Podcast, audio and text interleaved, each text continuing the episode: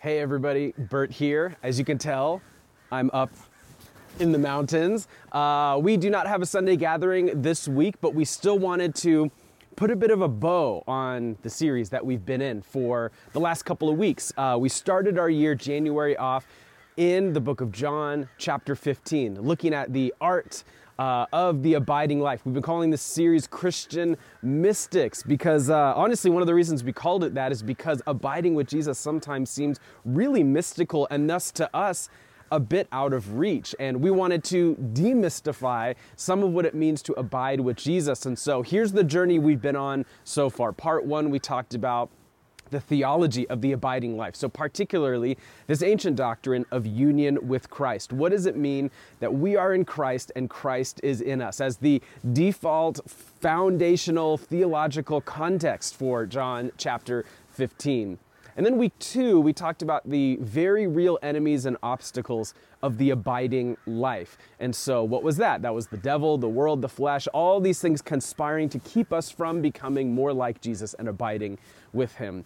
And then last week, part three, we talked really practical around the practices of a rule of life. What does it look like to cultivate and design a life where we actually have space? To abide with Jesus, where we actually have a bit of discipline to abide with Jesus. And so, where we landed is we landed talking about our, our rule of life. So, we revisited our community rule of life, how we as a community are following Jesus together in this time, in this place, but also gave you some tools and tips and best practices for cultivating your own rule of life. This week, we are kind of ending this uh, little short series in John chapter 15, which is simply the fruit of the abiding life.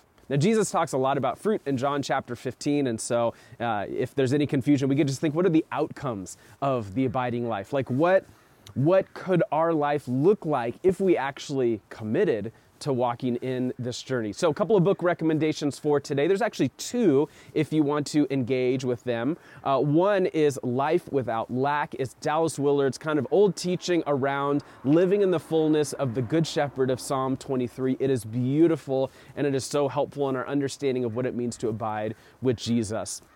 But the second book is by a British theologian, Christopher Wright, um, and it is called Cultivating the Fruit of the Holy Spirit. Obviously, the fruit of the Holy Spirit is one of those outcomes of our life of abiding with Jesus. And so he writes this book, Cultivating the Fruit of the Spirit, which is absolutely fantastic. So check out those two books if you want to dive a little bit deeper as we're talking around fruit and like outcomes of the abiding life with Jesus.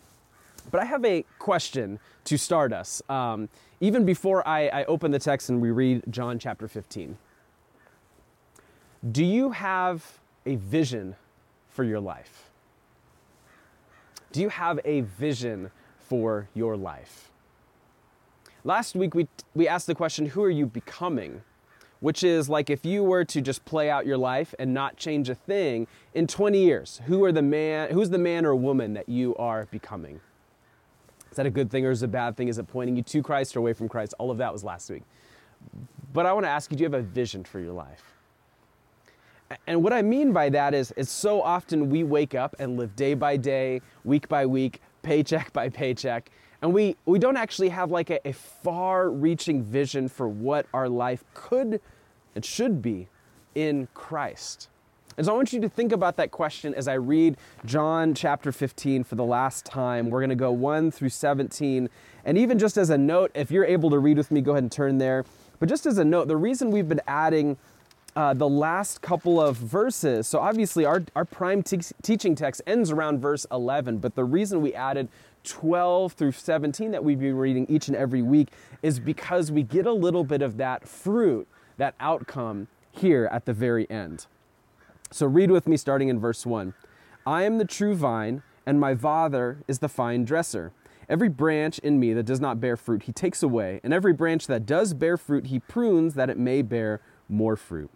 Already you are clean because of the word I have spoken to you. Abide in me, and I in you, as the branch cannot bear fruit by itself, unless it abides in the vine, neither can you unless you abide in me. I am the vine you are the branches. Whoever abides in me and I in him, he it is that bears much fruit. For apart from me, you can do nothing. If anyone does not abide in me, he is thrown away like a branch and withers. And the branches are gathered, thrown into the fire, and burned. If you abide in me and my words abide in you, ask whatever you wish and it will be done for you. By this my Father is glorified, that you bear much fruit and so prove to be my disciples. As the Father has loved me, so have I loved you. Abide in my love. If you keep my commandments, you will abide in my love, just as I have kept my Father's commandments and abide in his love. These things I have spoken to you, that my joy may be in you and that your joy may be full. This is my commandment, that you love one another as I have loved you. Greater love has no one than this, that someone lay down his life for his friends. You are my friends if you do what I command you. No longer do I call you servants, for the servant does not know what his master is doing, but I have called you friends. For all that I have heard from my Father, I have made known to you. You did not choose me, but I chose you and appointed you, that you should go and bear fruit, that your fruit should abide, so that whatever you ask in the Father, ask the Father in my name, he may give it to you. These things I command you, so that you will love one another. Do you have a vision for your life? And does that vision include the outcomes or produce of the abiding life? If we try to discern fruit and outcomes, John 15 is actually full of them. It's not just talking about what we should do, it's talking about the results of all that doing and all of that being in verses 1 through 17, did you notice uh, how many like so that phrases are in there?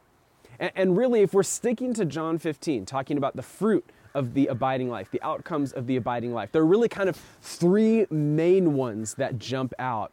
And, and follow me, maybe you caught these as we were reading along.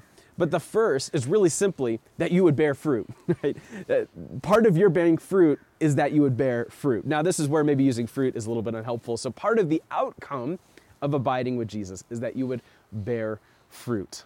Jesus says in John 15, 5, I'm the vine, you are the branches. Whoever abides in me and I in him, he it is, or she it is, that bears much fruit. For apart from me, you can do nothing. Jesus makes this bold declaration that whoever abides in him, and Jesus is in that person. So if we're in Christ and Christ is in us, right, union with Christ, that person bears much fruit. But how do we know what fruit is? That can sound a little generic, right? How do we know what fruit is? Or even what does fruitfulness in life look like? Well, I'm glad you asked because we do have a few of these pictures in Scripture. And the first one is just kind of this generic kingdom of God fulfillment, like partnering with God as He's bringing His kingdom here to earth. And as we partner with Him, we get to fulfill what it looks like to help bring His kingdom from heaven to earth. And this comes from a lot of the parables and the way Jesus uh, generally taught, right? So often He talked about how we can partner with Him in bringing the kingdom of God here to earth. And one of the key pictures of the kingdom fruitfulness is this parable of soils. It's actually a, a parable I taught at uh, Ventura Missionaries Middle School Chapel uh, just last week and unpacking these kind of four soils. And out of those four soils, only one ends up producing and being fruitful. And he completes the saying like this in Matthew 13, verse 23 he completes his teaching and he says, As for what was sown on good soil, as opposed to the rocky one or the one with the bird snatches it away or the cares of the world choke it out, the good soil here, this is the one who hears the word and understands it. Understands it. He indeed bears fruit and yields. In one case, a hundredfold, and another 60, and another 30. And the point of Jesus ending the story like that is, is the one out of four soils that is actually producing fruit, not just produces fruit, but produces exponentially more fruit than what was expected. And it even produces more fruit than if all four soils were producing normally. This one, 25% of the soils, is producing an exponential amount of fruit. But part of our fruitfulness uh, and being with Christ is also sanctification. So in Romans 6, uh, verse 20 through 22, Paul writes this When you were slaves of sin, you were free in regard to righteousness. But what fruit were you getting at at the time from the things of which you are now ashamed? For the end of those things is death. But now you have been set free from sin and you have become slaves of God. The fruit you get leads to sanctification and its end, eternal life. Romans is so beefy. And if you got lost in some of that, don't worry. We're actually going to be teaching through Romans a little bit later this year. But look at the end of that, verse 22. But you've now been set free from sin and become slaves of God. So, talking about our identity and status. The fruit you get, Paul says, leads to sanctification, which means growing in maturity, growing in holiness, growing to become more like Jesus, and eternal life. This gift of God or the fruit of abiding is, is the way of sanctification. Part of the, the fruitfulness in our life is actually becoming more like Jesus. This is being made holy, being made more set apart for God. And another picture we get is, is successful apostolic labor, as we see from Paul in Philippians 1:22. If I am to live in the flesh, that means fruitful labor for me. Yet, which I shall choose, I cannot tell. Paul is saying that part of the fruitfulness of the kingdom of God means actually the advance of the kingdom of God in the form of missionaries, in the form of church planting, in the form of Paul's apostolic work of spreading the gospel and planting churches. And so we also have this picture of gospel expansion in Colossians 1 6. goes like this Paul writes, which has come to you, as indeed the whole world, it is bearing fruit and increasing. Bearing fruit and increasing, as it does among you, since the day you heard it and understood the grace of God and truth. Now, I cut off the middle of a sentence, so there's some before and there's some that goes after that. But notice what Paul is saying. The gospel that has come to you is bearing fruit and it is increasing. It's come to you and it's going to the world. And finally, another picture of fruitfulness we see in Scripture is worship. Hebrews 13, 15. So through him, let us continually offer up sacrifice of praise to God, the writer of Hebrews says. That is the fruit of lips that acknowledge his name. Now, there's so many more. That is just a snapshot of what we get. But if you are reading, particularly the New Testament, with this lens of what does fruitfulness and light of abiding with Christ look like, you see it everywhere. You see it in all Paul's letters, you see it in all John's letters, all of Peter's letters, James's letter. Every, you see it everywhere. It is all there. And you start to realize as you look at these passages that, that even though scripture uses fruit in different ways, it's, they're essentially talking about the same thing, which is the, the produce of God's presence in your life. The fruit, the outcome of you being in Christ and Christ being in you. Which is exactly Jesus' point in John chapter 15. When you're connected to the vine, the vine is fueling your life, and fruit is the natural outcome. You worship, you preach the gospel, your character is formed, so on and so on. And the activity of the kingdom of God comes pouring out of you. So often we look at things like sanctification and worship and we want them desperately, but they actually feel so far away. But Jesus has, has made them extremely close. And, and maybe we've been going about them some of the wrong way, and Jesus simply invites us to come near to Him as He's already come near to us. And He says, when you do that, your life will bear fruit. Life with Jesus is the point. And one of the key outcomes is fruitfulness of God's presence. I, I, sometimes worry we've overcomplicated worship, sanctification, spreading the gospel. And, and I don't want to oversimplify it. I don't want that pendulum to swing too far the other way. But what I see Jesus getting at is he, he's saying, hey, don't go run off and try to do all these things, but come to me. Let me fill you up. Be in me as I am in you. And as we are connected, don't worry, your life will be fruitful. So that's one of the sort of outcomes, the fruit of the abiding life. There's two more in John chapter 15. And I don't know if you've caught this one, but he said, so that your joy would be made full. That is the second outcome we see in John chapter 15. He says in John 15, 11, These things I've spoken to you, that my joy, Jesus says, my joy would be in you, and that your joy may be full. The next outcome of the abiding life is one that actually honestly seems a little elusive for believers sometimes. It's joy. What is even joy? Because I think sometimes we misdefine joy. I love the Bible Project's definition of joy as this Christian joy is defined like this by the Bible Project quote, a profound decision of faith and hope in the power of Jesus' own life and love. Now, I just want to draw your attention to one word that was not in that definition happiness. Joy and happiness are not the same thing. Look over at 1 Peter chapter 1, verses 8 and 9. Peter says, Though you have seen him, you love him. Though you do not now see him, you believe in him and rejoice with joy that is inexpressible and filled with glory, obtaining the outcome of your faith, the salvation of your souls. Peter's saying, You haven't even seen Jesus and you, and you love him. You have this deep seated, rooted joy. If you've encountered Jesus, you have this inexpressible joy in him. The gospel centered life knows how to look to our Savior, Jesus, as a reservoir for joy in our lives because we know happiness is fleeting and based on circumstance. But somehow, Christians are often some of the grumpiest people in the world, right? Maybe you've encountered some of these. Maybe you've been one of those people. I know I have at times. But there should be inexpressible joy because we've encountered Jesus, the Savior of the universe who knows you and loves you and invites you in. And there are times to, to lament, yes, there are times to mourn, to, to grieve, to be sad, angry, frustrated, all of those things we see in Scripture. This isn't a call for fakeness by any means, so don't take it there.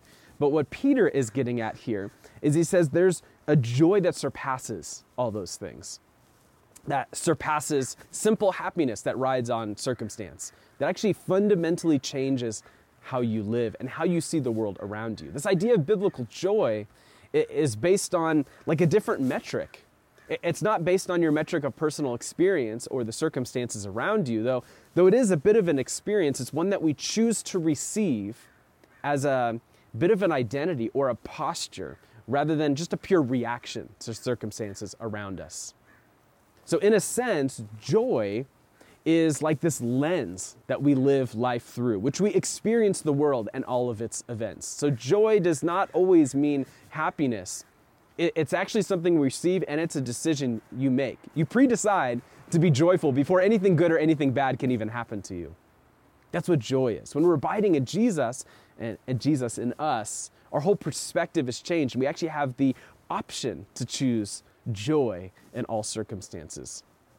Joy is one of those things that's kind of elusive if we're trying to create it on its own, or we hope that circumstances will give it to us. But what Jesus says is not elusive for the abiding life. If you abide with me, Jesus says, this will be a fruit of your life. That not only our joy would be full, but Jesus' joy would be in us. There's one more fruit of the abiding life.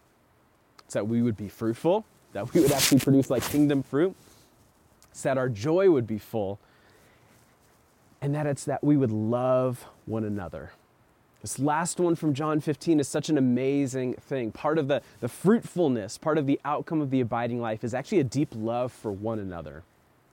We are in the love of the Father. The love of Christ is in us. And when we abide in Jesus, his love fills our whole world and being and overflows onto others two verses in John 15. First, verse 9 is the Father has loved me, Jesus says, so I have loved you. Abide in that love. So Jesus invites us into the loving relationship between He and the Father. And in the verse 12, this is my commandment, right? He's not messing around with this one. No subtlety here. There's no implied, so that it's this is my commandment that you love one another as I have loved you, which is this self sacrificial kind of love. Jesus says, This is my commandment. Love one another. Jesus uses the love that he has for us as a basis for how and why we should love one another. The, the love that we need to have for others is fully available because of our connection to the vine. And I'd even go so far to say you can't truly love others the way Christ has loved you unless you're connected to the vine, because eventually that reservoir of love will run out. Now, John, picking up on some of this as he's writing letters later on in his life, says this in 1 John chapter 4 Beloved, let us love one another, for love is from God, and whoever loves has been born of God and knows God, meaning true love comes out of this relationship with God. But then he goes on a little a few verses later, verses 20 and 21, and he says this If anyone says, I love God, and hates his brother, he's a liar. For he who does not love his brother whom he has seen cannot love God whom he has not seen. And this commandment we have from him whoever loves God must also love his brother, which means if you're harboring hatred and you do not love your brother or sister, John says it is impossible for you to love God because our love of God must spill out on love for others. John says if you don't love people, you don't love God. That is incredibly harsh, but it's, it's harsh because it's also hard to love people, right? Because sometimes people suck. Myself included. Sometimes we are hard to love, and sometimes it is hard to love others. But what really helps us with this problem is realize that, that we're people too. Like, as much as it's hard to love that other person, you have to remember how hard it is to love you. How hard is it for other people to love you? We're all people. We all have parts of us that make it hard for others to love. I'm just as bad as everybody else. You're just as bad as everyone else. We are just as bad as the people we hate or we think are our enemies. Religion creates this niceness that, that never gives us an opportunity to actually love people. But the gospel of Jesus creates love because it enters into differentness and conflict and, and all these relationships that need to be reconciled. A love that's truly gracious, seeing people not as projects or problems, but as people to be loved and, people who are made in the image of the God of the universe. God's love for all people should kill our own self righteousness. God's love isn't based on your rightness or my rightness, your works or my works, your actions or my works. God's people are lovers of people because we cannot separate our love from God from our love for people. And our love from God often gets expressed in our love for others. And Peter, as he's starting to wind down his letter in chapter 4, verse 8, says this Above all, keep loving one another earnestly, as love covers a multitude of sins. Love covers a multitude of sins. These are some of the outcomes. There's so many more. As you're reading through scripture, I'm sure you'll come across more, but these are the big ones sprouting out from John 15, this abiding life, some of the produce, some of the fruit of the abiding life. But if you're anything like me, here's what you might try to do today or tomorrow. You're just going to go out there and try to love harder. You're just going to grit your teeth and you're to be freaking joyful no matter what. Or just or just like squeeze hard enough and maybe some fruit will come out. And if maybe that's just me, I'm preaching to myself, that's okay, but if that's you, take a breath. Rest from all your trying. Because here's the truth. This orange tree in my backyard, it's not stressing about producing oranges. It just produces them. It's what it's made to do. I don't wake up in the morning to find my orange tree ridden with anxiety, wondering when the next orange is going to come. It just does, in season and out of season. The fruit comes. It just does. Why? Because fruit comes from the branches. Branches are connected to the tree. The tree goes into the ground. It's rooted, it's getting water, it's getting nutrients, it's getting soil, and this is just what a tree does when everything's working properly. When everything's working properly with my orange tree, it's producing fruit. Now, if it's lacking water, if the soil is unhealthy, if there's some unhealth in the branches, that's a whole different thing. But when things are working properly, it's just going to produce fruit. Which reminds me of something uh, Paul says in Ephesians chapter 4. In Ephesians chapter 4, he's talking about unity, he's talking about how we interact with one another. And uh, he gives this instruction. He says, um, rather than being children tossed to and fro um, and not really being rooted or founded in Christ, he said, speaking the truth in love, we are to grow up into every way into Him who's the head, that's Christ, from whom the whole body, that's us, joined and held together by every joint with which is it equipped, when each part is working properly, makes the body grow so that it builds itself up in love. Now, one of those phrases, I don't know if you're anything like me, but I kind of have bypassed before, is that little clause when each part is working properly. Then the body grows and it builds itself up in love. And just like my orange tree, when everything is working properly, when it's getting enough sunshine and water, and the roots are healthy and the branches are healthy and it's not overgrown, it will produce fruit. And what I hope for in, in a short teaching like this, as we wrap up our Christian Mystic series in John chapter 15 is not that you'd skip everything and just try to muscle some fruit out, right? because that's not how fruit works. Fruit is a natural outcome. But you'd actually have a vision for your life that is connected to Christ, a vision for your life that understands that you are in Christ and Christ is in you. A vision for your life that, that understands and sees and, and are sober minded and clear headed about the very real obstacles and enemies to your abiding life a, a vision for your life that has concrete practices in place to make space for your abiding with Jesus.